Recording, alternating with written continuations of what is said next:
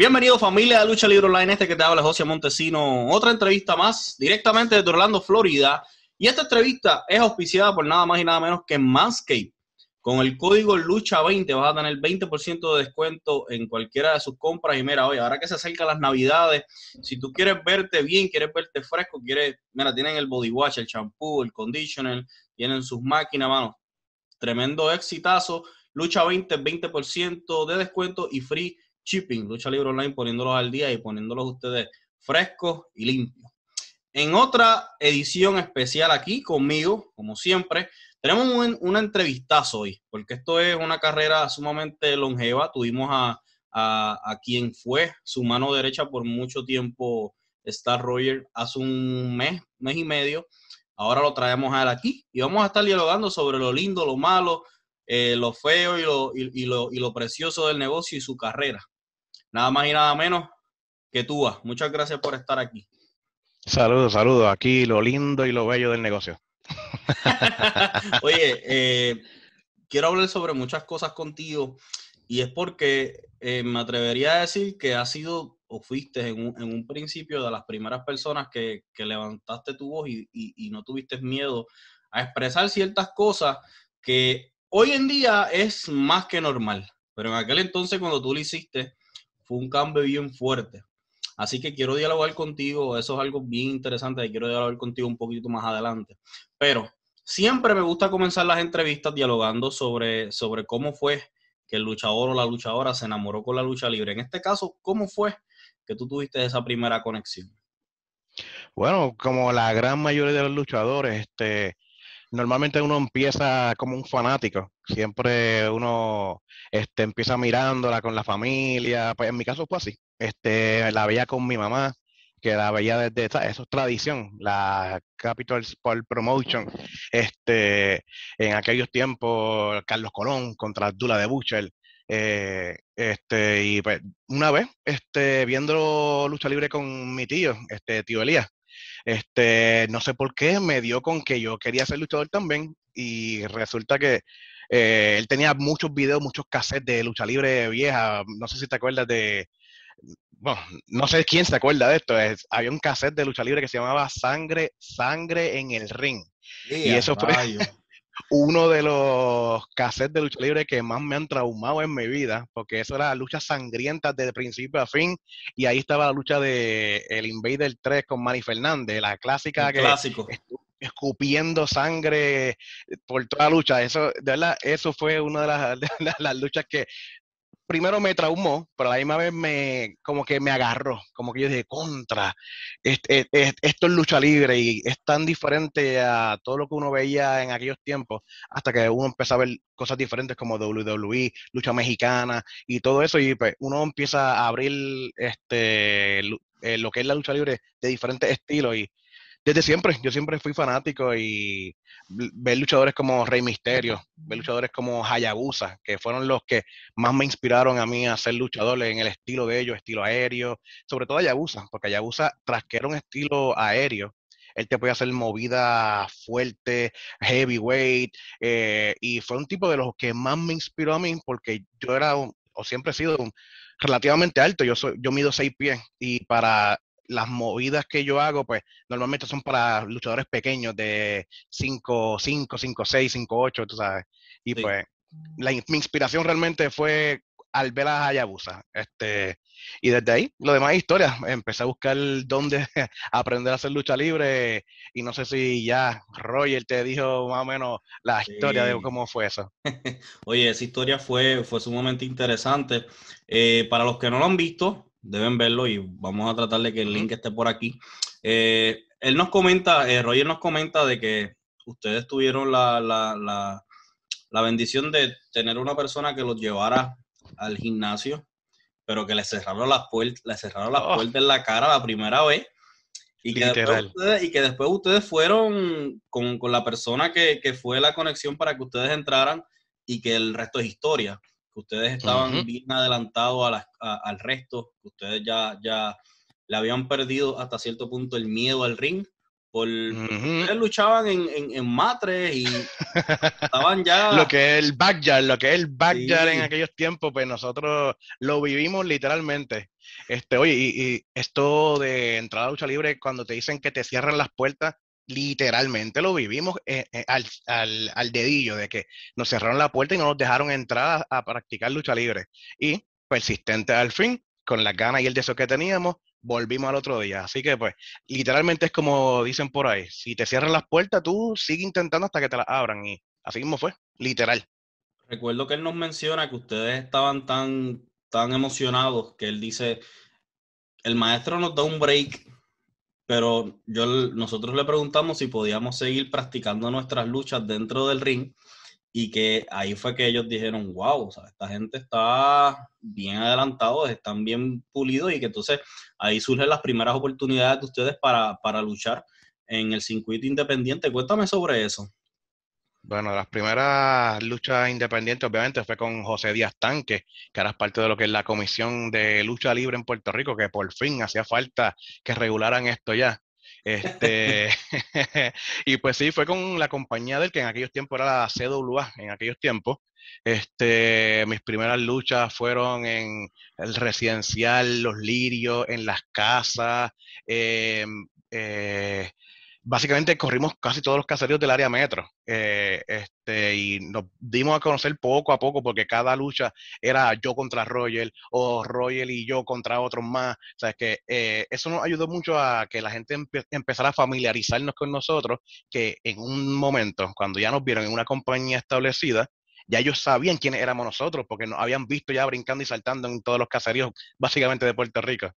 Eso es así cuando un, punto importante en, la, entrevista con Roger es que eh, él nos menciona lo importante que fue ese tryout para él en la IWA. Eh, él, luego de toda esa travesía comienza con la IWA. ¿Qué pasó contigo en ese momento? En ese momento en que él lo cogen eh, y que él da ese palo en, ese tryout que había tanta gente y un tryout, quizás el tryout más grande en la IWA. Bueno, yo no sé, todavía no me acuerdo bien por qué fue que yo no. Ok, ya me acordé. Yo no fui al tryout y él me lo había dicho, vamos a ir al tryout, vamos a intentarlo, pero en aquel momento yo estaba trabajando con la EWO de Montana. Y pues él estaba también haciendo sus luchitas, él había grabado ya un par de, par de cosas, pero decidió como que ay, este, aventurarse, intentarlo en las grandes ligas de Puerto Rico, que era la IW en aquel momento. Y yo, es que yo siempre he sido una persona que cuando estoy con una compañía, yo me caso con esa compañía. Yo, si la compañía no me falla, este, sea económicamente o sea en el trato, pues yo me quedo en la compañía. Y pues en ese momento, eh, estaba pensando hacer una campaña en televisión en el canal 30 en aquel momento. Y pues yo dije, no quiero arriesgarme a dejar esto que está empezando. Este, déjame intentarlo acá. Y pues me quedé en la W. Roger, cuando yo lo ve, yo sabía, es que yo sabía que él lo iban a escoger. Desde el principio yo sabía que él tenía la habilidad y el talento para que lo escogieran. Y no me sorprendió. Sinceramente no me sorprendió y me alegré mucho por él. Cuando me enteré que iba a ser el sensacional Carlito, fue que tuve un poquito de duda en mi mente, como que, wow, eh, de Jíbaro con Casey James en aquel momento, este, entrando, manejándolo y básicamente iban a ridiculizarlo, pensaba yo, pero obviamente el talento siempre sobresale a cualquier personaje que te quieran hacer, el talento siempre va a brillar. Y pues yo me quedé en la EWO, este, estuvimos haciendo varios programas de televisión, este, la compañía empezó a darse a conocer, la gente empezó a hablar de, en el internet de la EWO, a nivel de que la EWO se interesó por llevarse talentos de la compañía. Ellos mismos decidieron llevarse a Niño Montana, este, muchos talentos empezaron a brincar para la IWA y entre ellos, pues uno de ellos fui yo, que fue Pelayito Vázquez, quien fue una cartelera de ellos, me vio, habló con Sabio, habló con Montana y pues, ahí entonces decidieron llevarme para la IWA en aquel momento. Y en el momento perfecto, porque fue para Lucha X que estaban haciendo entre el sensacional Carlito en aquel momento, Blitz y Tommy Diallo. Y pues caí en el momento perfecto, en el, en, cuando necesitaban a alguien para rellenar ahí, claro que va a ser un relleno en una lucha así, claro que sí. Oye, nos mencionas que fue el momento perfecto, la lucha perfecta, pero te llegaste a arrepentir de la decisión que tomaste, porque tú puedes decir contra. Eh, Royal y yo somos muy buenos ambos, venimos de la mano, sabrá Dios si yo hubiese ido, me hubiese encogido con él. ¿Te llegaste a arrepentir o, fue, o te mantuviste firme en cuanto a tu decisión? En el momento no me arrepentí, hasta el sol de hoy no lo he hecho, porque entiendo que eso estaba para él. Este, si no iban a coger a los dos, no iban a coger a dos Carlitos, no iban a hacer dos Ibaritos juntos. Entiendo que tal vez me hubiesen puesto en una posición diferente a la que yo logré después que él está establecido. Tal vez este, él no hubiese, bueno, obviamente sí él hubiese, él hubiese brillado, pero tal vez yo no hubiese brillado porque eh, no hubiese estado en la posición que necesitaban ellos. Yo entiendo que todo está pasando por, y pasó por una razón y cayó en el momento perfecto y en la, en la situación perfecta. Pero no, me arrepentí. No, bueno, y, viéndolo de esa forma tiene mucha razón y mucho sentido, porque probablemente hubiesen estado en, polos super opuestos y entonces para formar a los aéreos quizás hubiese sido más complicado. ¿Cómo se forman los aéreos? Bueno, los aéreos, este, bueno, los aéreos existen desde hace muchos años antes de estar en la IWA, pero los aéreos antes eran los Tua Brothers. en aquel momento éramos el era Carlito, este Roger, pero se llamaba Roger Anoy Tua. Y yo me llamaba Iron Anoy Tua, éramos los Tua Brothers, así que como lo he dicho en otros lugares ya anteriormente, Roger era un Tua, así que por donde se quiera meter, él sabe que siempre va a ser un Tua. y pues hacíamos pareja. Este, eso fue una idea de tanque, que él sabía que nosotros éramos buenos, buenos luchando uno contra el otro. Y pues la idea de él era, si ellos dos son buenos, déjame ponerlos juntos a que me luchen con otras personas y el conocimiento se va básicamente regando. Porque si tú tienes personas buenas y los pones con otras personas, los haces buenos a ellos también cuando los mezclas con buenos luchadores. Y hace mucho sentido, hace mucho sentido lo que él hizo. Este, ahí entonces, desde ahí estamos luchando en pareja. En IWA, cuando deciden hacer los aéreos, eso fue desde la misma lucha X. Este, cuando se acaba esa lucha, ahí yo, esa lucha yo entré rudo y salí técnico de esa lucha, básicamente. Yo entré como un luchador rudo, eh, Carlitos gana la lucha, entre Blitz y Tommy empiezan a agrederlo, me están cucando a mí para que yo le agreda también y decido entonces defenderlo. Y en ese momento básicamente se hace el junte de Roger con eh, y los aéreos es un nombre que nos da este Axel Cruz. Porque nosotros en algún, en algún momento nos preguntaron qué nombre queríamos y por el estilo aéreo de volar, creo que Roger dice, ah, ¿qué tú crees de los voladores? Y sale Axel Cruz e indica, voladores, no, eso como que de voladores, no, no, no, no, mejor los aéreos, porque ustedes tienen un estilo aéreo y ese es el estilo que ustedes tienen, así que deberían llamarse los aéreos. Oh, eso se oye, se oye muy bien y eh, desde ahí empezó a salir ese nombre y hasta el sol de hoy es un nombre que la gente conoce. La conexión que, que, ustedes tuvieron con, con los fanáticos en, en, la IWA fue bien grande.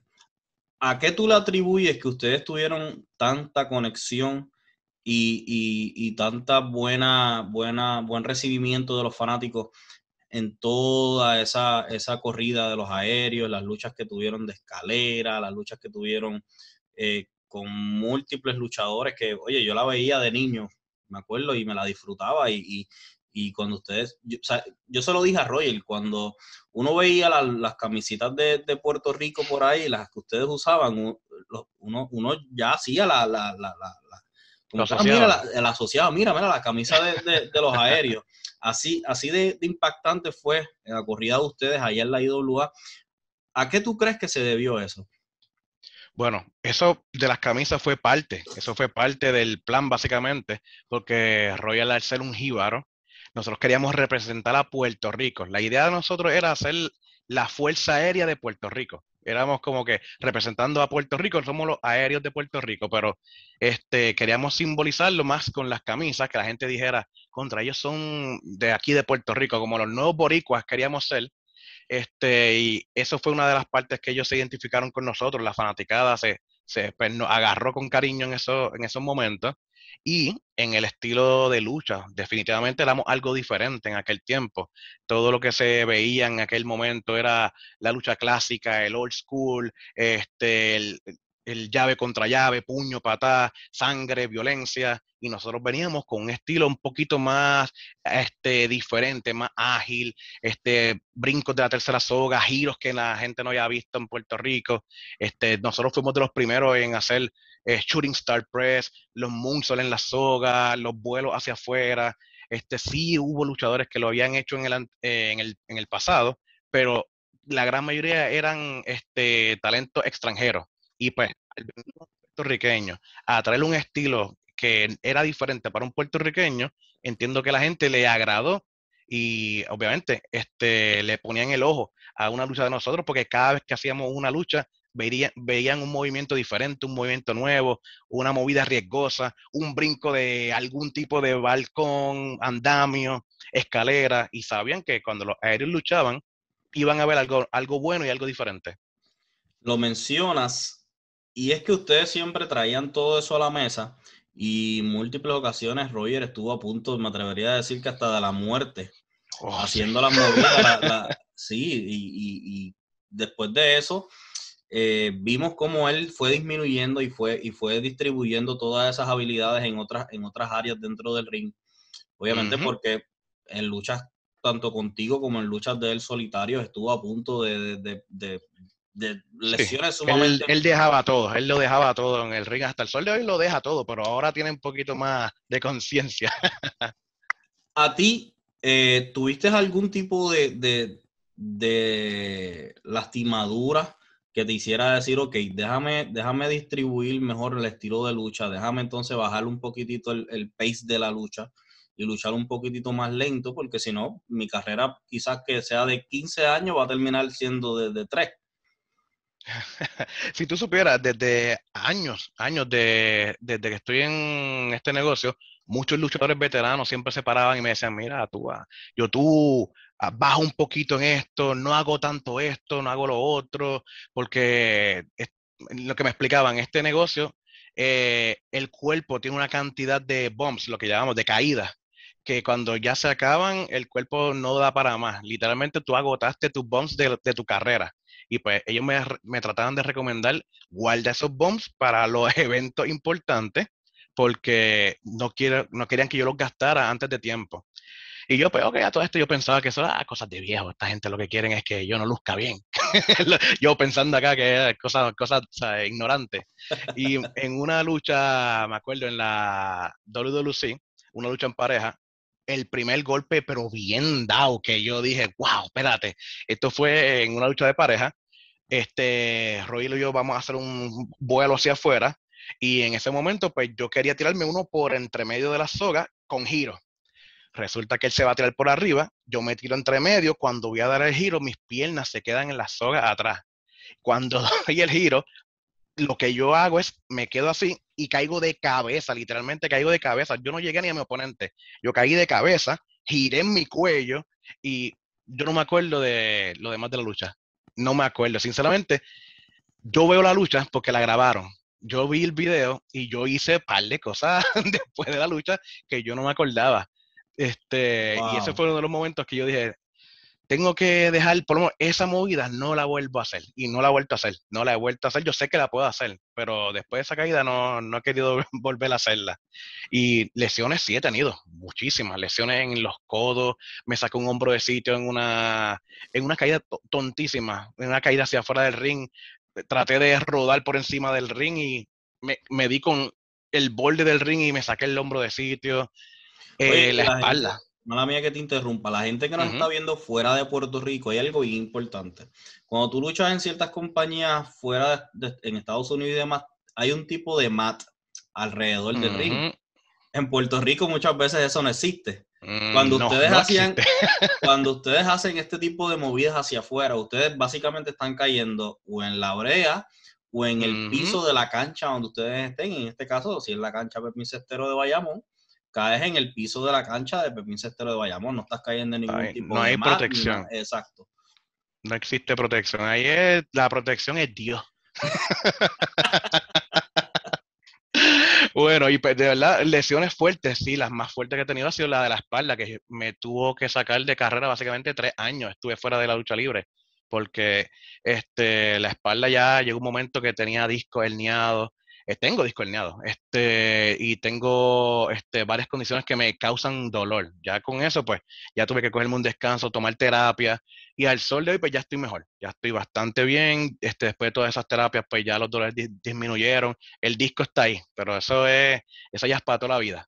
Pero mientras no tenga dolor, yo puedo seguir dando puño y pata, pues lo voy a hacer haciendo. Nos mencionaste el, el, brinco ya cuando ustedes están en WWC. Cuéntame, ¿cómo fue, ¿cómo fue ese proceso? Porque obviamente llegaste a ser campeón mundial de la IWA eh, y quiero hablar sobre eso más adelante. Pero ¿cómo, cómo, se da la llegada de ustedes dos a, a WWC? Porque recuerdo que cuando Roger llega, Roger llega solo como enmascarado, y se quita la máscara y se enfrenta a Tommy. Pero ¿cómo fue, cómo fue tu llegada? Wow, este, bueno, la razón por la que nos fuimos es la razón de siempre, por la razón que yo me convertí en una persona tal vez polémica, por hablar de que si un, luchador merece la paga, y si un luchador no tiene paga, pues debe buscar dónde se la vayan a dar. Y pues en aquel momento que no éramos básicamente nadie, no teníamos nombre, no teníamos este, ese reconocimiento o ese como que, ¿cómo te digo? Como el poder de decir, si no me pagas, me voy, y ellos digan, no, no, no te vayas, pues. Básicamente en aquel momento no, nos tiramos la chance de decir, pues me voy. Fuimos a la WWC, donde este, entonces yo no tiro la oportunidad. Royal llega a un reto con este, Tommy Diablo, este, enmascarado. Eh, yo no me acuerdo cómo yo llegué, te soy bien sincero. no me acuerdo cómo yo llegué.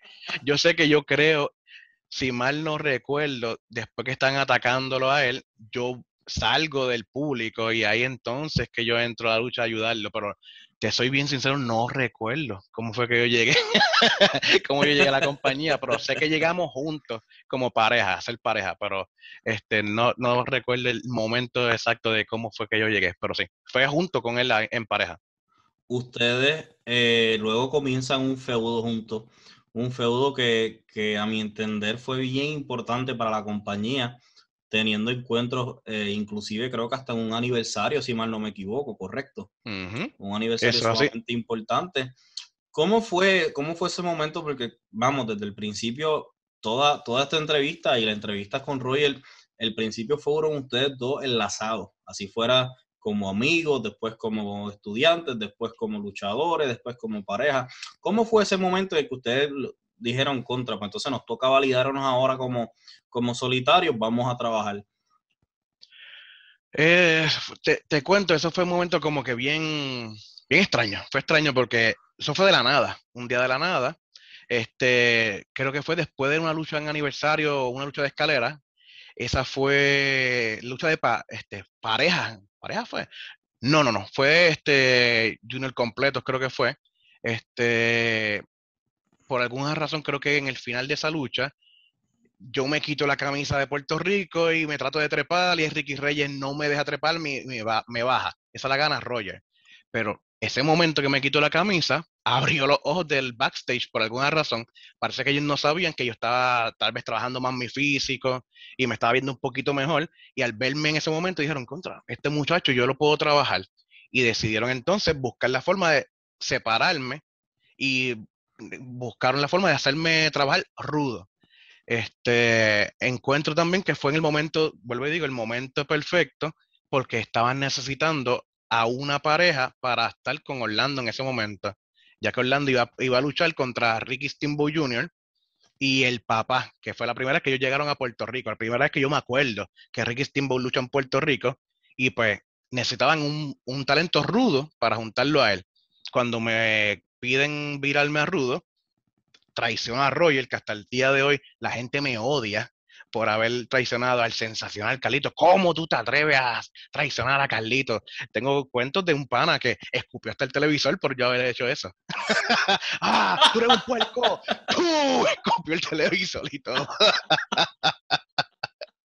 Te digo que la gente aquí, la gente es bien, bien, pasional. Vive, Sí, la pasión, la pasión aquí es grande.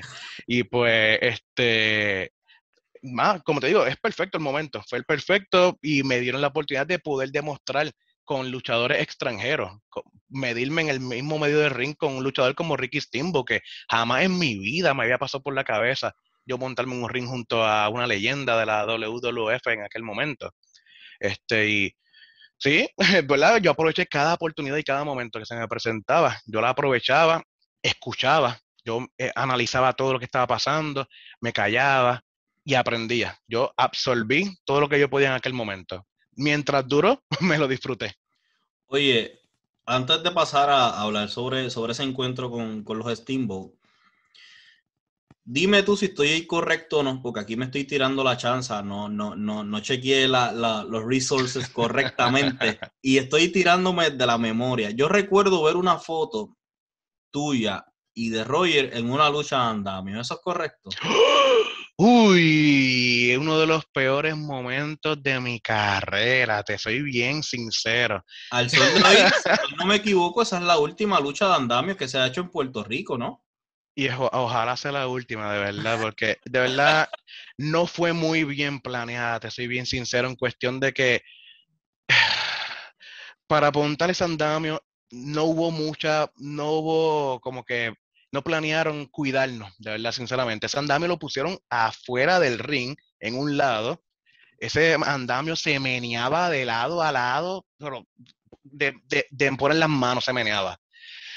De verdad, ya me acuerdo, y a mí me habían dicho, mira, la lucha va a ser en andamio, el andamio va a ser uno de 20 pies, normal, y yo, pues está bien, 20 pies, está bien, alto, pero está bien, 20 pies. Cuando llegamos a la cancha, no me acuerdo quién fue exactamente quién fue, mira, no conseguimos el andamio de 20, pero conseguimos uno de 30. Y cuando me hacen eso, yo, ¡y a rayo! Una cosa malísima, alta, mohosa, las maderas están estilladas te digo que cuando nos trepamos a, ese andamio, yo traté de huir, yo traté de huir toda la lucha. Cuando me trepo en ese andamio, lo peor que yo hice, porque me trepé y eso se meneaba mucho. Cuando me paré en ella, las tablas están como que hasta separadas. Este, Roger, no sé por qué, me dio una pata voladora que por poco me mata, porque me dio la pata voladora. Yo me moví en el andamio, no tenía para dónde ir él cuando cayó en el andamio lo menió todo. Eh, horrible, fue, un momento bien horrible. En el momento que él este, me iba a tirar, yo pensé, yo me iba a morir. Yo pensé que yo me iba a morir. Yo dije, hasta aquí llegué. Gracias a Dios que en la parte de abajo, yo en el backstage había hablado con Mr. X, Tommy Diablo, Rick Reyes. Le dije, si me ven que me voy a caer, salgan. Así mismo ellos hicieron. Salieron del ring, salieron para el ring y desde ahí estaban diciendo, no lo tire, no lo tire. Y así mismo Rey dice, ajá, me tiró de pecho. Literalmente, y eso fue la caída eterna. Yo sentí que yo vi mi vida, yo contaba los minutos en el aire, yo los veía, los veía. Lo único que yo... Aquí se, se puede hablar malo. Claro, claro que sí.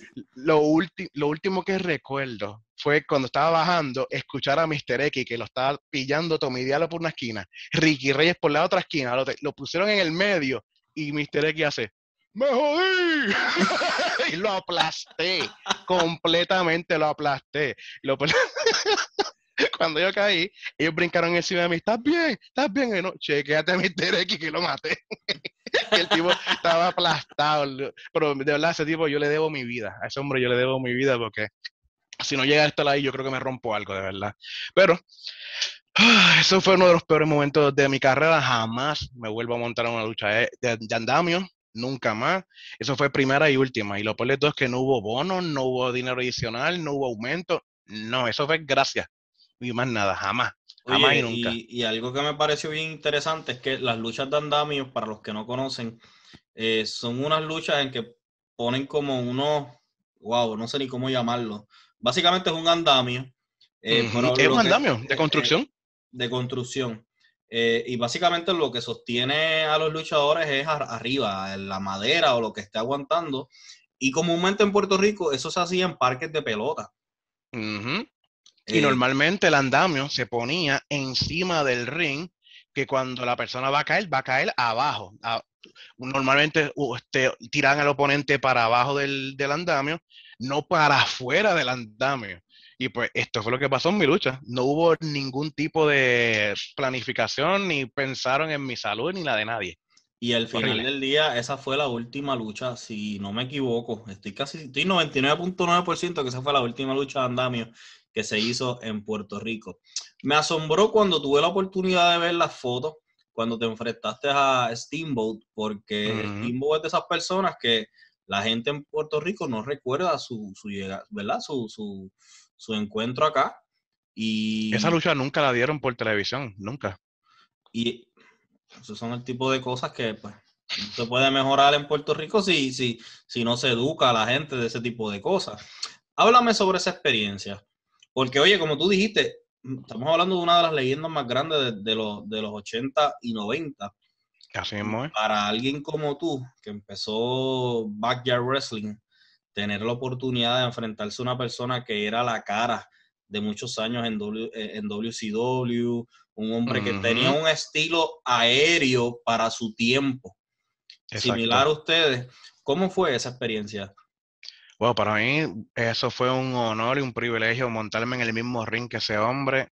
Este, sinceramente, él vino porque él quería traer a su hijo a pulirse aquí en Puerto Rico. Eh, eh, y siempre Puerto Rico se ha reconocido por ser la casa donde los luchadores vienen a educarse. Por eso es que le llaman la, la Universidad de la Lucha Libre a WWC, porque a través de los años ha sido donde mandan a los luchadores extranjeros aquí a venir a pulirse, porque aquí es que de verdad se sabe dónde se bate el cobre. Este, y pues trajeron al muchacho, eh, Orlando, pues lo estuvo buleando y buleando y buleando junto este, con él para bulearlo más todavía hasta que pues llegó, a llamar a papi para que vino a defenderlo y así mismo fue, literalmente vino a defenderlo y eh, hicieron, hicieron, el reto oficial de los Steamboats contra Orlando y Tua. Este, cuando esa lucha la anunciaron, yo pensaba que no, que no iba a pasar. Yo pensaba que esto era simplemente iban a traer a otro muchacho extranjero a defender, lo que sea, pero cuando me dijeron que era él la leyenda, el, verdadero, la papá, el papá, este, los nervios, los nervios, imagínate, con un hombre que ha luchado contra Rick Flair, un hombre que ha luchado con lo mejor y lo más grande que ha existido en, la historia de la lucha libre. Este, fue una escuela, sinceramente yo este, aprendí mucho de esa lucha, este, entiendo que esa lucha, como dato curioso, creo que fue el tryout de Orlando para ir a luchar en los Estados Unidos, creo que eso fue, vinieron a probarlo en esa lucha, y de esa lucha fue que entonces le dieron un trayado allá en lo que lo que llaman NXT ahora. Pero sí, fue una, una experiencia súper, súper grande. Este, yo básicamente cogí todos los chops de eh, Ricky Steamboat y me dejó el pecho hecho canto. Yo le di dos o tres también que al final del día yo me arrepentí de, porque yo dije, Dios mío, estoy dándole a una leyenda en el pecho. Pero sí, fue, fue, fue una gran experiencia y una que nunca voy a olvidar. Lamentablemente no la voy a poder ver en ningún lado porque esa lucha no la pasaron por televisión. Nunca entendí por qué, porque es un clásico, literal, un clásico moderno y nunca la pude ver. Cuando dialogo con, con, los luchadores que he tenido la oportunidad de hacerles entrevistas, muchos de ellos han estado en, eh, en y yo me atrevería a decir que tanto la fanaticada como ellos mismos tienden a no sentirse complacidos con el nivel que alcanzaron dentro de la compañía. Para ti, ¿tú sientes que se pudo haber hecho más con tu persona en la compañía o entiendes que, que hiciste mucho, que llegaste a un buen nivel y que pues simple y sencillamente era tiempo de seguir, de seguir tu camino. Yo en este caso, yo soy una persona que, ¿cómo te explico? Yo, yo sé lo que yo. Yo sé lo bueno que yo soy en el ring, yo sé lo bueno que yo lucho y sé lo que doy. Este, yo soy de las personas que, por lo menos yo soy en el negocio serio. Yo soy de las personas que yo llego hasta lo que ellos me pidan. Ellos me piden que haga esto, esto es lo que yo voy a hacer. Yo no quiero irme por encima de nadie, yo voy a hacer mi trabajo, básicamente mi trabajo es este. Yo trabajo y hago lo mejor que pueda en mi trabajo, pero nunca he sentido como que esa necesidad de decir, ah, yo pude haber sido campeón universal, ADH, yo pude haber sido el que este, le ganara a Rey González, ya, yo pude haber sido... yo sé lo que doy y yo sé que sí yo pude haber sido este, excelente en esas posiciones, pero si la compañía en ese momento no me dio la oportunidad, por algo fue. Y yo lo entiendo y lo respeto. Por alguna razón fue. Ellos tienen muchas estrellas en aquel momento. Tenían a Rey todavía con buena calidad de lucha en el ring.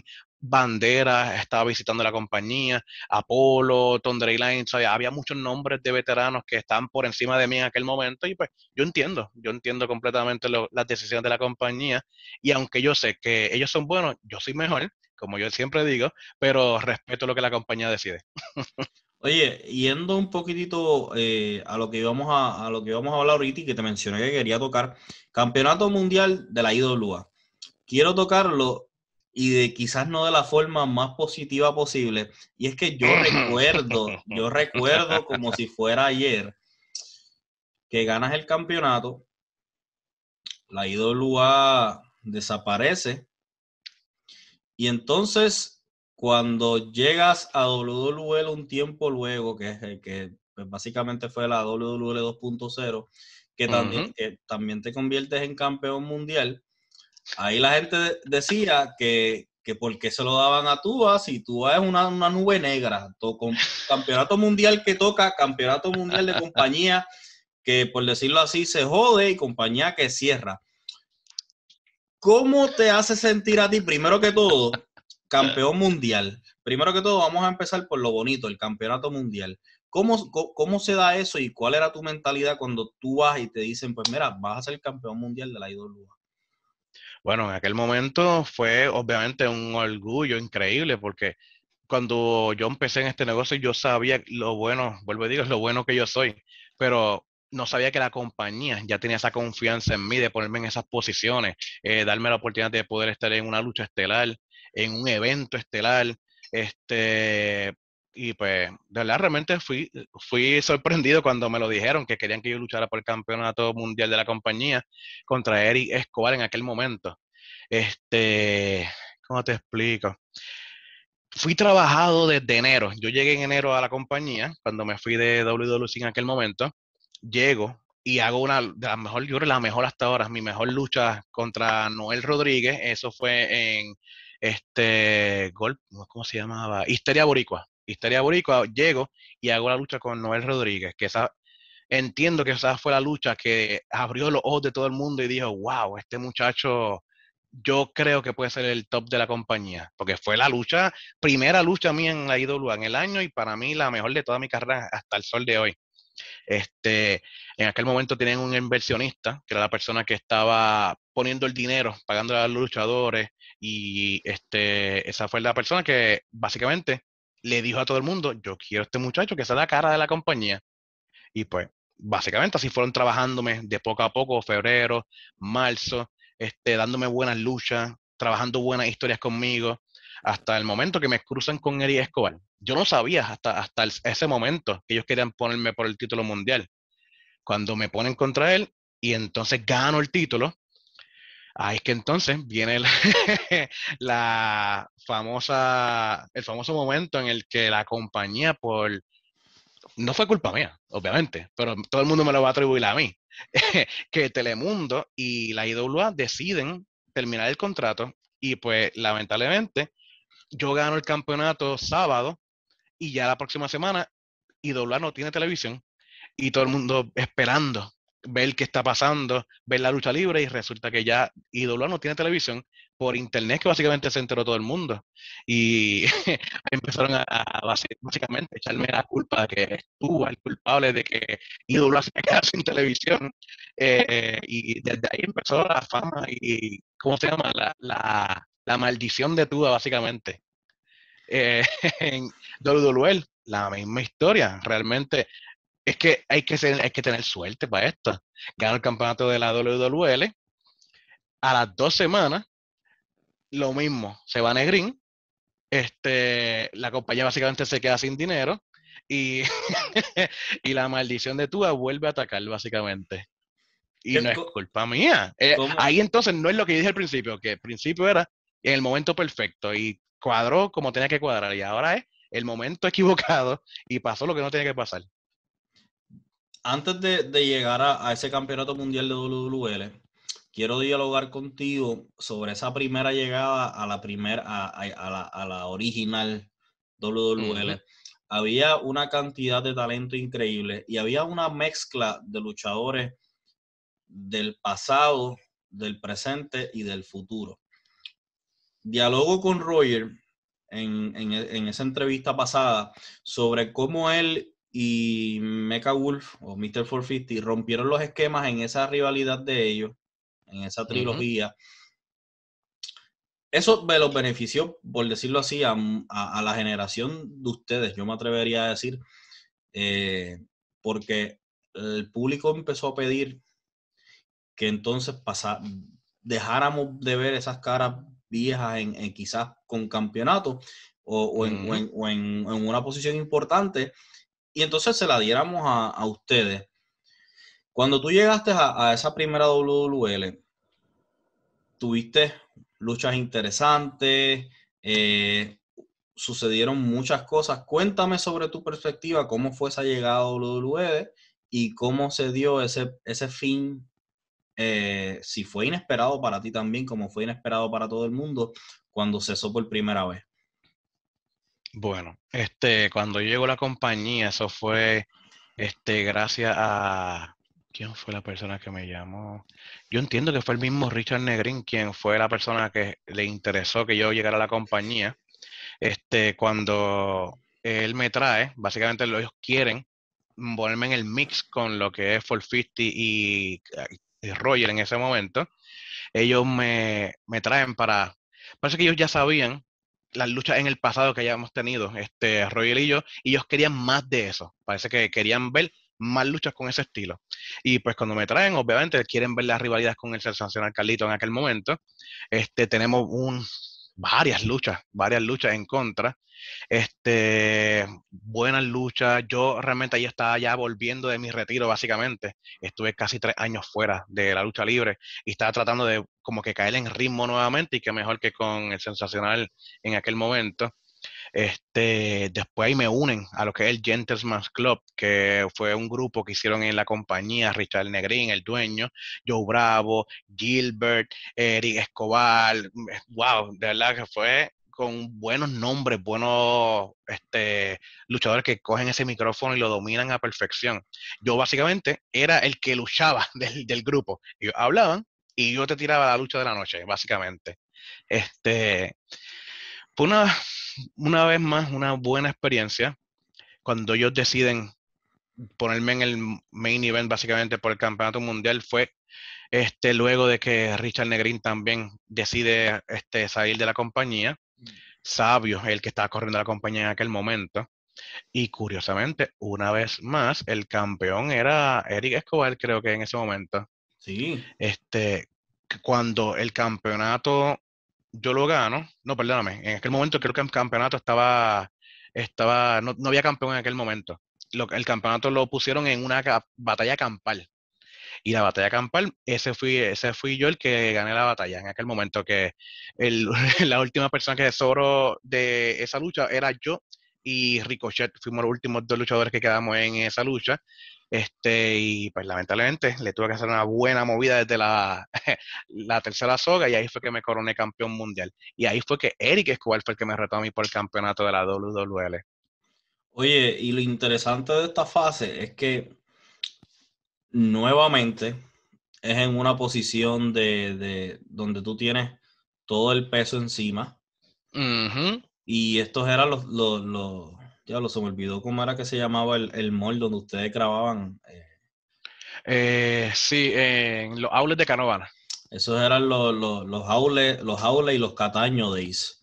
Los tiempos donde ustedes, donde ustedes peleaban en, en, en, los outlets y después Guayna, y después en Cataño. Que fue, y es bien interesante porque eh, fue, fue, fue, una etapa de crecimiento de la compañía, de literalmente la gente hacer chistes de la compañía porque peleaban en un mall, a convertirse en la compañía número uno en, Puerto Rico antes de María. Eres el campeón.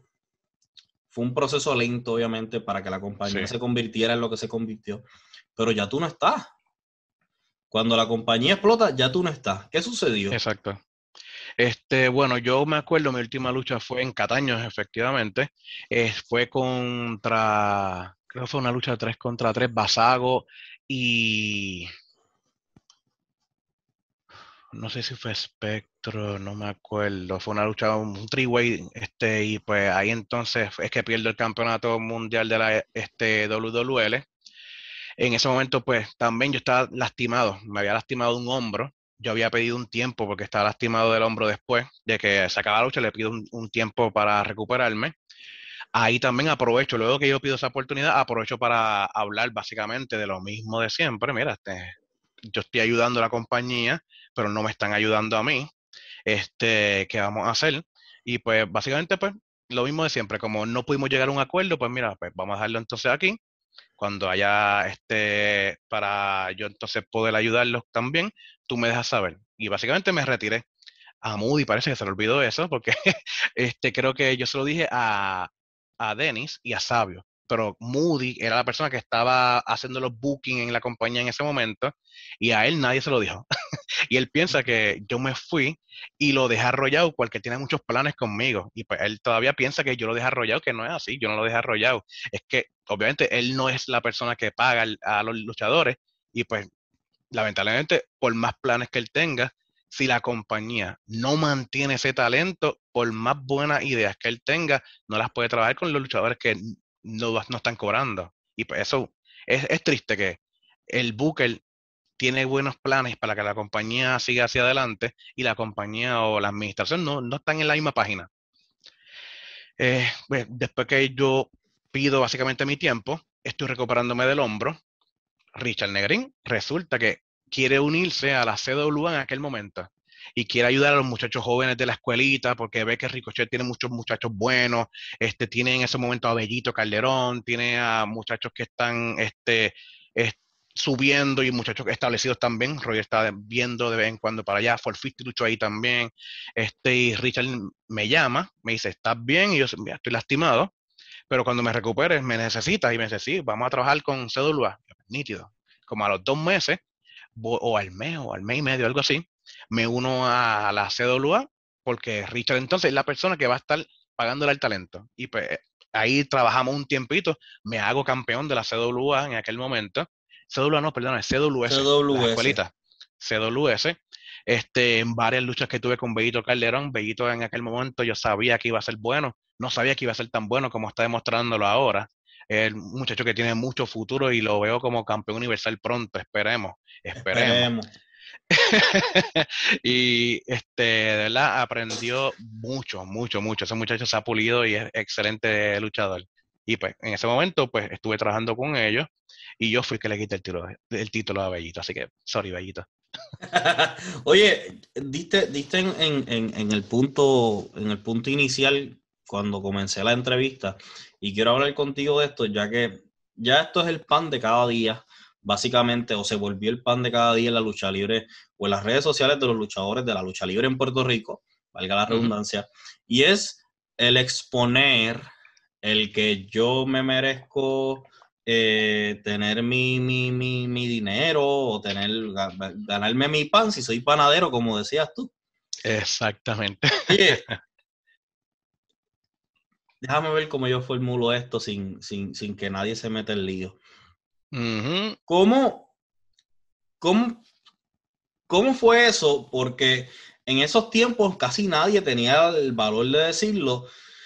Y luego de eso llovían los Facebook Live. y al sol de hoy los Facebook Live llueven. Pero antes de eso, tú fuiste el que, el que me atrevería a decir de los que iniciaste eso de decir, mira, no me están pagando, en Puerto Rico están de maceta y qué se puede hacer. ¿cuánto, ¿Cuántas repercusiones, esa es la palabra correcta, cuántas repercusiones te trajo, cuántos enemigos te trajo? O, cómo cambió la perspectiva que había en Tua, eh, para bien o para mal en la lucha libre, gracias a esto? Bueno, por simplemente querer darme a respetar literalmente la gente, eh, los que básicamente corren la administración de las compañías, lo que pensaban era que tú a lo que es, está enchuletado, tú a lo que se cree ahora que es, es, más grande que todo el mundo, él quiere cobrar más que nadie, y yo nunca en mi vida he pedido más de lo que, qué sé yo, por darte un ejemplo, eh, voy a poner un nombre por, por ponerlo, Thunder Lightning, yo no quiero cobrar más de lo que cobra Thunder Lightning, yo quiero cobrar lo que negocié contigo. Entonces, si tú me dices, te voy a pagar X cantidad por lucha, no me digan, mira, la cancha está mala, eh, no vino mucha gente, que tú crees si cuadramos la semana que viene y todas las semanas me hacen lo mismo, pues definitivamente yo me voy a incomodar y me voy a molestar, porque digan lo que digan, cada vez que yo me trepo en ese ring, yo estoy destruyendo mi cuerpo, literalmente. Uno se mete a ese ring a destruirse, porque eso es metal, madera, este poquito de foam y la lona cada vez que tú caes ahí, eso no es un trampolín, eso no es una cama, eso no es como estar jugando en la lucha libre como hacíamos cuando empezamos. Este, eso te destruye poco a poco las rodillas, los hombros, los codos, los cuellos. Y pues, literalmente, si yo estoy haciendo eso para entretener a una fanaticada, para que la fanaticada pague, un auspiciador te pague un anuncio, para que tú tengas una forma de poder este, promocionarlo en las redes, televisión, radio, y tú estás generando de alguna manera dinero, quien te está generando ese dinero es el talento. Y es como yo sé, como el ejemplo que di, que es el del panadero. Si tú tienes una panadería y tienes un panadero que te está haciendo el pan, a la hora de pagarle, tú no le vas a decir, mira, no vendí mucho pan, la semana que viene vamos a ver si hacemos más dinero para poder pagarte. No, el panadero se te va a ir. Y entonces, si no tienes panadero, no tienes panadería. Así que si tú no tienes luchador, no tienes o no debes tener una compañía de lucha libre, porque no tienes cómo pagarle el talento. Está bien si tú no tienes mucho dinero para pagarle, sé yo, dale X cantidad bajita, dale una cantidad bajita, pero no le falle en esa cantidad. Y ahí entonces, si tú negocias con ellos esa cantidad, ellos no pueden quejarse, porque ellos aceptaron una cantidad pequeña, pero ellos entonces son los que aceptaron esa cantidad, no entonces les falle diciéndole que le va a dar X cantidad grande y a la hora de verdad no puedes pagársela, porque ese es el problema de aquí. A mí se me hizo bien complicado, porque cuando yo decidí irme, ellos me tildaron de glorioso y yo lo único que quería era lo que me merecía, nada más. Y el, problema era que yo nunca quería hacerlo público. Yo no quería decir lo que en las redes sociales o en, los foros que la gente se enterara. En aquellos tiempos había foros, wow. este, yo no quería eso porque eso era como que, ah, poco profesional. Pero el problema es que la compañía a veces ponía, o casi siempre ponía, ah, estos luchadores mal agradecidos que les dan la oportunidad y se van. Y pues, eso es como que yo quería cambiar esa perspectiva de ellos. Ellos querían decir que el luchador es mal agradecido si se va. Entonces yo dije, padre, padre, esto es como que un intercambio. Tú me estás dando exposición y yo te estoy dando eh, la, básicamente la lucha, yo te estoy dando el talento. Y entonces tú me vas a decir que por darme exposición yo no me puedo quejar porque tú no me estés pagando. Y básicamente quise hacer eso público, de que no solamente somos, no es que somos mal agradecidos, es que esto es un negocio, hay gente que lo ve como un hobby, hay gente que lo ve como que, ah, a mí no me hace falta la, la, lucha libre, yo tengo mi trabajo, como hay muchísimos que dicen, no, yo tengo mi buen trabajo, yo lo hago porque me gusta. No, hay gente que vive de esto en otros lugares del mundo. ¿Cómo tú vas a decir, yo lo hago porque me gusta? Esto vale dinero, esto es un trabajo, el talento, tú le puedes sacar dinero y si lo tienes, úsalo. Y pues básicamente yo quiero sacarle dinero al talento que tengo. Y entiendo que no es algo que está mal, porque todo el mundo lo hace y aquí los únicos que no lo hacemos somos los puertorriqueños, que lo vemos como que está mal pedir lo que uno vale. Básicamente.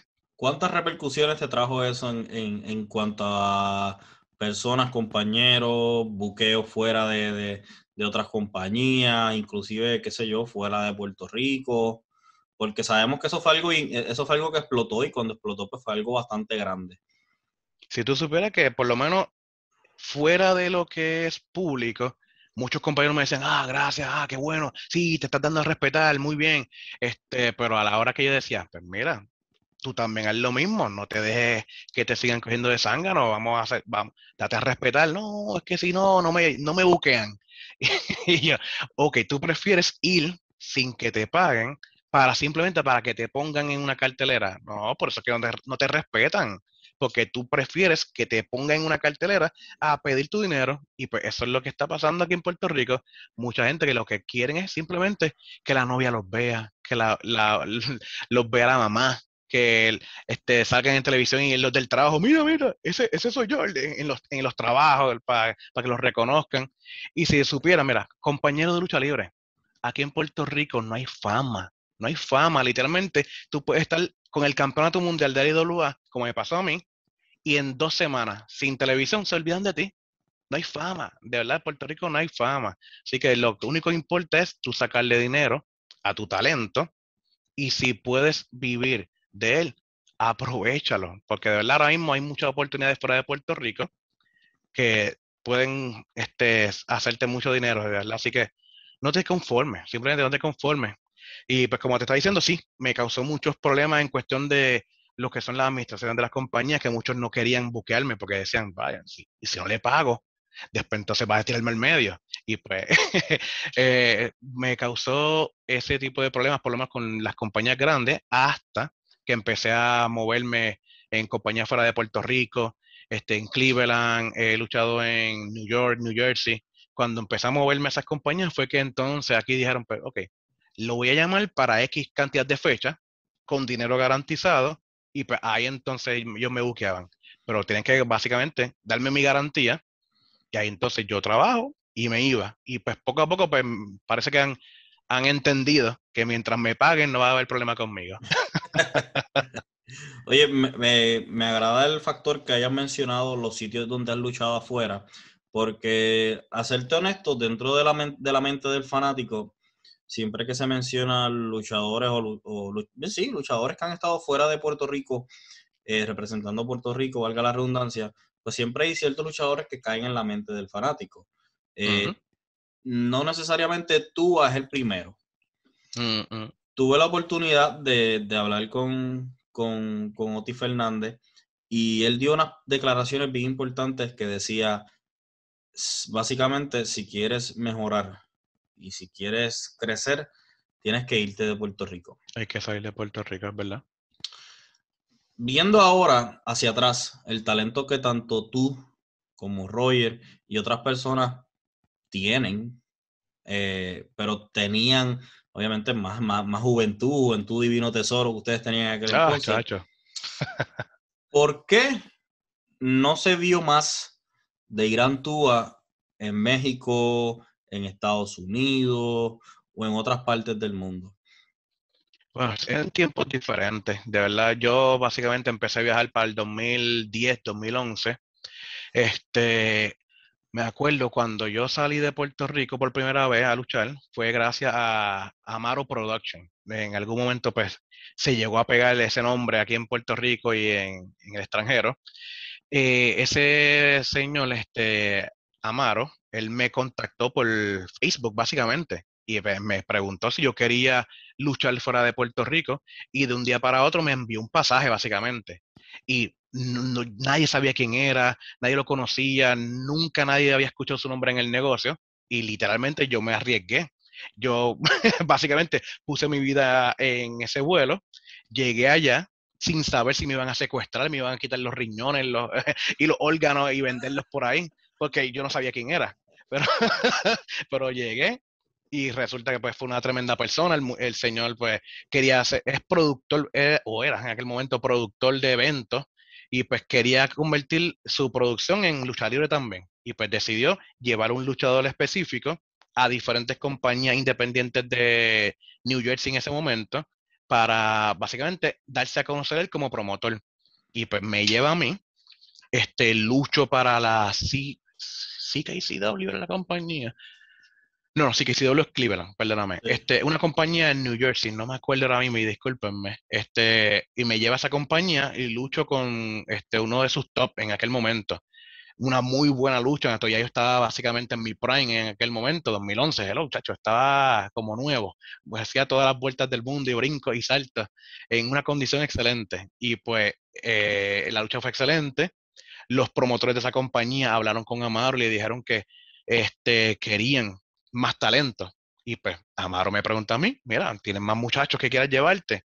Y obviamente lo primero que yo pienso es en los míos. Pensé en Roger, pensé en BJ. En un momento dado me llevé a, Andrés Bermúdez, que es este Siler Andrews.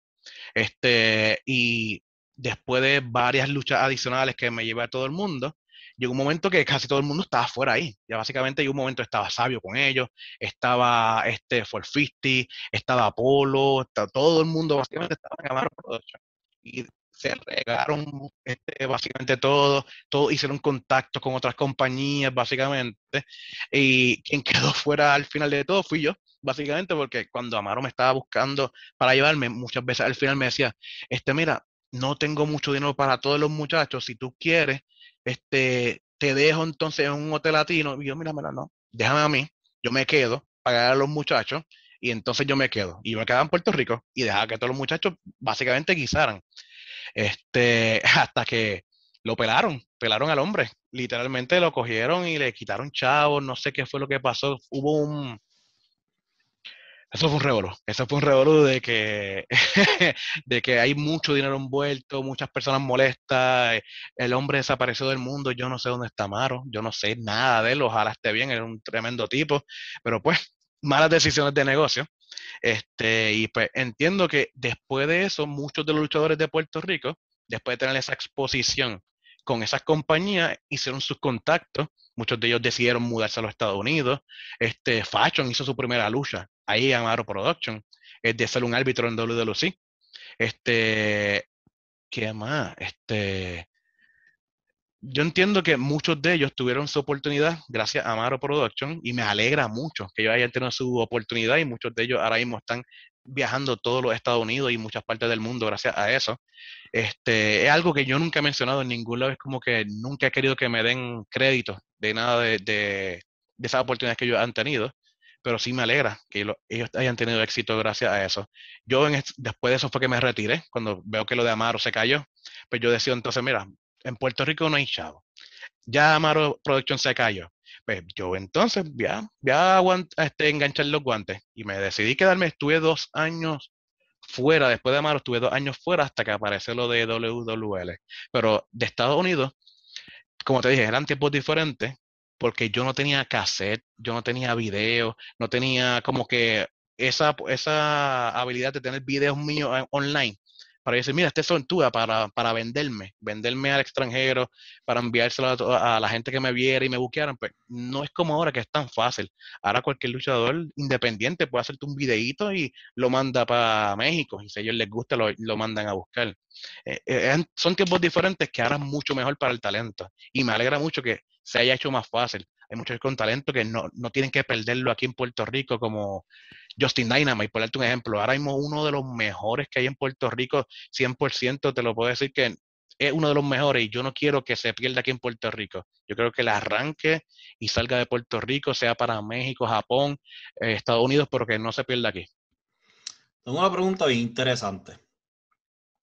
¿Tú crees que si eh, los aéreos independientemente fuera antes de que se rompiera el equipo o cuando eran ustedes juntos, hubiesen estado en ese momento, ahora en el 2019, 2020, 2021, ¿ustedes creen que con todo lo que está sucediendo ahora mismo, ustedes hubiesen tenido la oportunidad de estar luchando, eh, por ejemplo, AW Dark, luchando en tours por México? Sabemos que Roger lo hizo eh, pero yo siento que Roger eh, pudo, pudo haber dado vuelta al mundo con el talento que tiene. ¿Ustedes creen que, bueno, tú básicamente crees que ustedes o tú solo, eh, teniendo esos tiempos ahora, teniendo la edad que ustedes tenían antes ahora y, y, las habilidades y demás, ¿ustedes creen que ustedes hubiesen, estuviesen en la posición que, por ejemplo, tiene ahora mismo Mendoza, Fashion, etcétera, etcétera? Definitivo, definitivamente que sí. Este, nosotros básicamente inspiramos una generación de luchadores nuevos. Este, nosotros teníamos un estilo que no se veía en aquel tiempo. Este, y si en estos momentos, con la juventud que tenemos en aquel momento, toda esa habilidad que había, este, Roy todavía la tiene, así que no, se le puede quitar. no, lo que pasa es que no, está, brutal, porque cuando tú ves el, de, de, esos luchadores de, de, los tiempos así de, de, ustedes, de esa generación, él todavía hace sus cosas, todavía se, y, se, y se ve bien. Sí, sí, no, Roger tiene una carrera excelente y todavía la tiene. O sea, yo estoy hablando por mí en el caso mío, porque ya yo tengo sobre 40 libras más que antes en aquel momento de aéreo, que duelen en las rodillas. Por eso es que no me estás viendo mucho terapándome la tercera soga, porque cada vez que caigo me rechinan las rodillas. Este, pero sí, definitivamente en aquel tiempo. Este, si fueran estos momentos, definitivamente talento de sobra tenemos para estar en, o sea, AEW, eh, Ring of Honor, México, este WWE, maybe, pero dependiendo qué es lo que ellos busquen, porque eso es una compañía básicamente más de personajes que de este talento, porque el talento ahí es secundario, ahí lo que quieren es un personaje que caiga con lo que ellos están buscando. Este, pero sí, definitivamente hubiésemos hecho buenas campañas en esas compañías. Y si la IW en aquel momento no hubiese soltado para poder viajar a diferentes lugares, sí lo hubiésemos hecho y pudimos haberlo hecho, porque Mario Saboldi quería llevarnos a muchas compañías fuera de Puerto Rico, pero Sabio por alguna razón y Miguel, no sé quién de los dos, o si fueron los dos, no nos querían dejar ir, básicamente. No nos querían dar video, yo pedí video para poder llevarlo a compañías y no me dieron los videos. O sea que, por eso que yo te digo que son tiempos diferentes. En aquel tiempo yo tenía que pedir videos, no me los daban. En estos tiempos simplemente ve a YouTube, pam, envío un video, share, ya está. Eso soy yo. es más fácil venderse. ¿Tú crees que los luchadores hoy en día eh, están desperdiciando esa oportunidad? Entiendo que no, al, al, revés. Los luchadores de hoy este, no, yo encuentro que ellos están ahora mismo explotando esas oportunidades. Son jóvenes, están ahora mismo viajando a lugares que yo tuve que esperar años por poder llegar. Ellos ahora mismo, por un ejemplo, este eh, Davidson, es Mark Davidson, ese muchacho jovencísimo, él tiene menos de 25 años, creo. Y el muchacho ahora mismo está en Estados Unidos explotando su talento, puliéndose, este, vendiéndose. O sea, que en esos momentos yo a los 25 años hubiese querido estar fuera de Puerto Rico demostrando mi talento. O sea, que encuentro que ahora es más fácil para ellos moverse. Este, el que no lo haga en estos momentos es porque no quiere, o porque simplemente no quiere estar fuera de Puerto Rico. Pero el que quiera lo puede hacer en cualquier momento. He visto estudiantes de Mike, estudiantes de Royal viajando. O sea, que tú sabes que el que no lo haga es porque no quiere realmente ahorita mencionaste que tienes sobre 40 libras más de cuando de cuando esos inicios y demás. Yo recuerdo cuando tú llegas a CWS, ya físicamente había, había un cambio bien grande en, tu cuerpo a cuando tú llegas. Vamos a ponerlo a cuando tú llegaste a WWE la primera, en, en la primera versión, la versión original. Ya cuando llegas a la CWA, porque ya Richard Negrín estaba tratando de hacer algo ahí con la CWA yo me atrevería a decir que tú estabas más grande que nunca físicamente eh, y que estabas en, en, me atrevería a decir que uno de los físicos más, más grandes que había en Puerto Rico en ese entonces. Para eso fue el 2018, si mal no me equivoco. Más o menos. Tú haces esto porque entendías que ya no podías ser el aéreo de antes y querías eh, maybe eh, traer algo diferente o mostrar algo diferente o sustituir eso con, el físico o lo hiciste por alguna otra razón en específica? ¿Quieres que te sea bien sincero? No sé. Te soy sincero, no sé. Este, a mí me gusta el gimnasio. Soy bien claro, me gusta el gimnasio y yo no, yo me puse grande de un día para otro, básicamente, o sin darme cuenta. Yo lo que quería era simplemente trabajar mi físico, verme como un luchador, pero un día llego a los camerinos y el mismo Shane me dice, oye, ¿qué tú estás usando? yo, yo, pre-work con, creatina. y me dice, no, tú estás usando algo que tú tienes grande. Y yo, de verdad, y ahí fue la primera vez en, de, esos tiempos que yo digo, coño, yo tengo músculo. Y me empecé a mirar y yo como que, anda, el diablo, no soy el mismo flaco de siempre. Y ahí fue que básicamente me di cuenta que yo puedo ser luchador aéreo porque tengo la habilidad, pero con físico un poquito más desarrollado, puedo como que ser algo diferente. Ahora mismo no es tan único, porque ahora mismo hay luchadores que son grandes con mucha agilidad, pero en aquellos tiempos, digo, pues era más mm, como que algo bien raro de ver. Y pues yo traté de hacer eso, yo traté de ser un luchador diferente. Yo creo que ahí está el punto.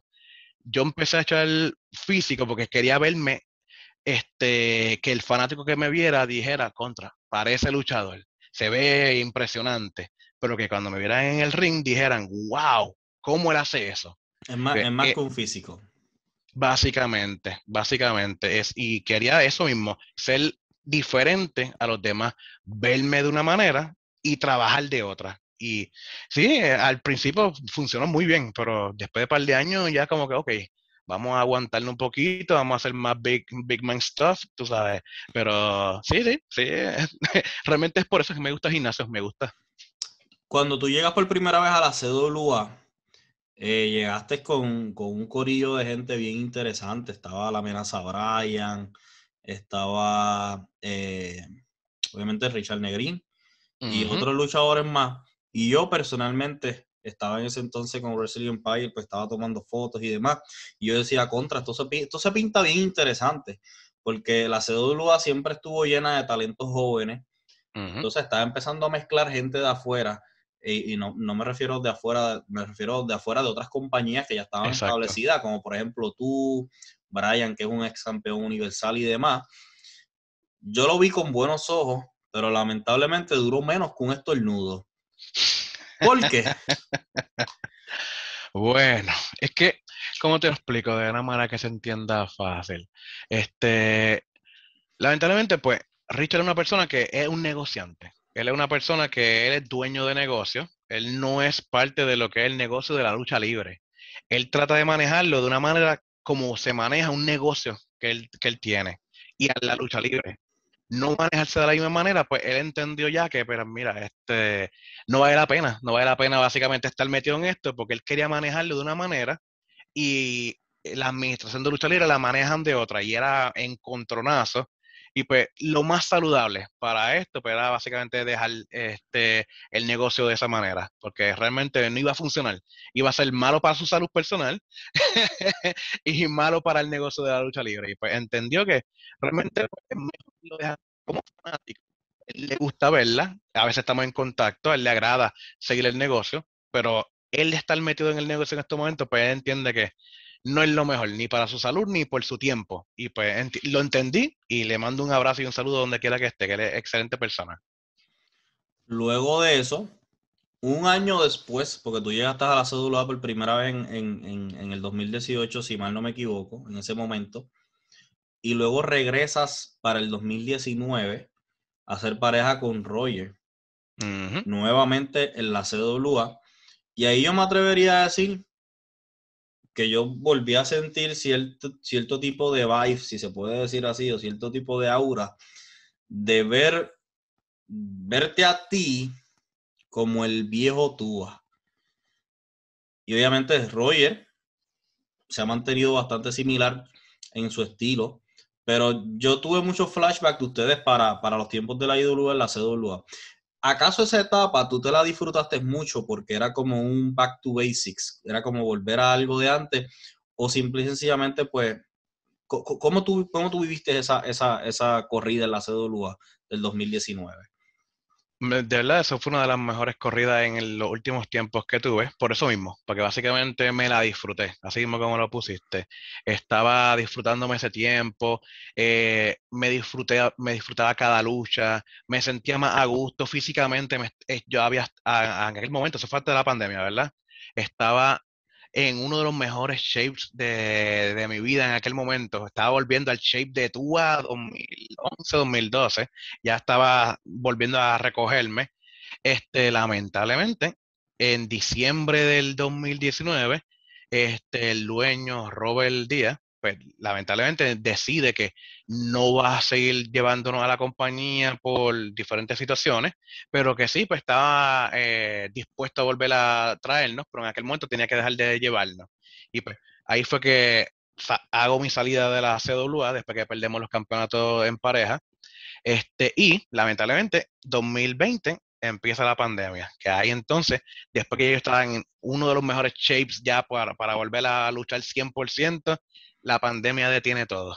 Pero sí, de verdad me estaba disfrutando cada momento, cada lucha con los fugitivos, tremendas ahí luchas. ahí va, ahí va. me sentía muy bien, muy bien.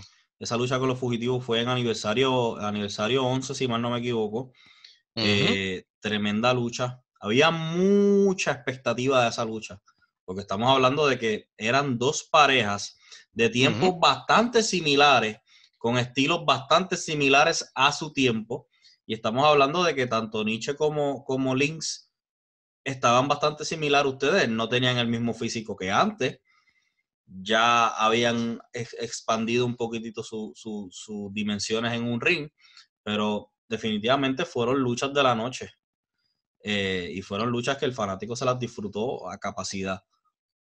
Yo desde hace tiempo quería luchar con ellos, desde que ellos hicieron pareja. Yo conozco a Nietzsche desde años largos. Él estuvo en varias independientes que yo estuve también. Ellos son jóvenes veteranos también, jóvenes veteranos, este, y saben mucho de lucha libre. Ellos, Nietzsche, obviamente, por ser así como él, que hace un charlatán, pues la gente no lo toma mucho en serio, pero ese muchacho sabe lucha libre. Lince, una máquina, ese sí, ese te coge la lucha libre bien, bien en serio. Y pues luchar con ellos fue como que lo que yo quería, como los aéreos este, el 2.0, la versión segunda de los aéreos a su estilo. Este, y quería, yo quería esa lucha hace mucho tiempo. Lamentablemente no se dio cuando tenía que haberse dado, cuando teníamos las verdaderas, estábamos en nuestro prime, nosotros en nuestro prime, ellos en su prime. Aún así, dimos una muy buena lucha porque estábamos ya motivados, sinceramente los cuatro estábamos motivados a hacer una muy buena lucha y pues queríamos quedarnos con el canto, queríamos que esa lucha fuera una muy buena y aún así dejamos mucho, dejamos mucho, mucho, mucho que no se pudo trabajar, este, sea por, ¿cómo te explico? Por, por no, no es por falta de tiempo, es porque, hello, en una lucha no podemos hacerlo todo, básicamente. Necesitábamos más, más de una lucha para poder demostrar más calidad, de verdad. Sinceramente, tenemos mucho más que demostrar y yo entiendo que si ellos están luchando todavía. No sé si Lynx está luchando todavía, que entiendo que creo que está medio fuera del negocio. Sería excelente volver a correrla nuevamente. Pero muy bueno, de verdad fue un honor. Eh, me mencionas algo ahorita, y, es que pareciera ser que cada vez que, que vas a despegar nuevamente, algo sucede. Pasa con la IWA, pasa con WWL, pasa el COVID. ¿Cómo fue ese proceso de volver, de volver en shape o volver a la lucha libre luego del COVID? ¿Pensaste en retirarte por completo o qué era lo que estaba corriendo por tu cabeza? Ah, yo empezando el COVID, yo pensé que iba a ser algo rápido. De verdad, jamás en mi mente hubiese pasado que dos años de esto hubiesen este, pasado cuando nos cerraron el gimnasio, yo estaba en un momento que yo me veía tan y tan bien, que cuando dijeron que iban a cerrar los gimnasios, lo sufrí de verdad, porque yo no tenía, no estaba preparado, no tenía nada en la casa, no tenía pesas, no tenía nada. Este, los primeros meses, pues, ok, normal, push-up, correr, nice.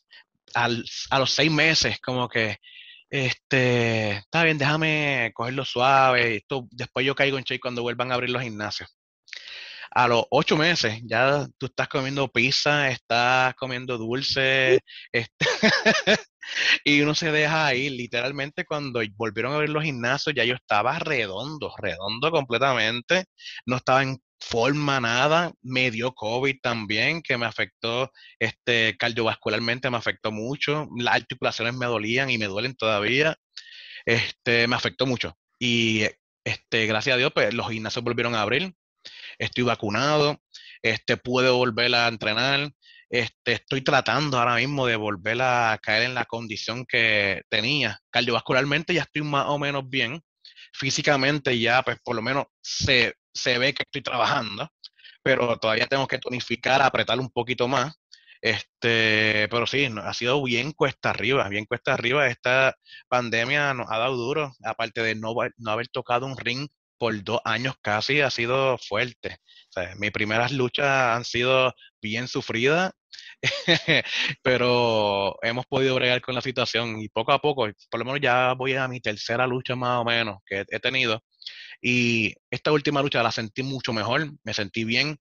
Este, y entiendo que de pensar en retirarme, ahora mismo yo lo que pienso es que hay muy, mucho tuba todavía, para buen rato. Háblame sobre, sobre Oil, eh, es lo que estás ahora mismo. Tiene, eh, primero que todo, háblame de Black and White. Vamos a hablar de Black and White, vamos a hablar de, lo que está ahora mismo y obviamente Oil, que es en la, compañía donde entiendo yo que principalmente donde estás ahora mismo elaborando.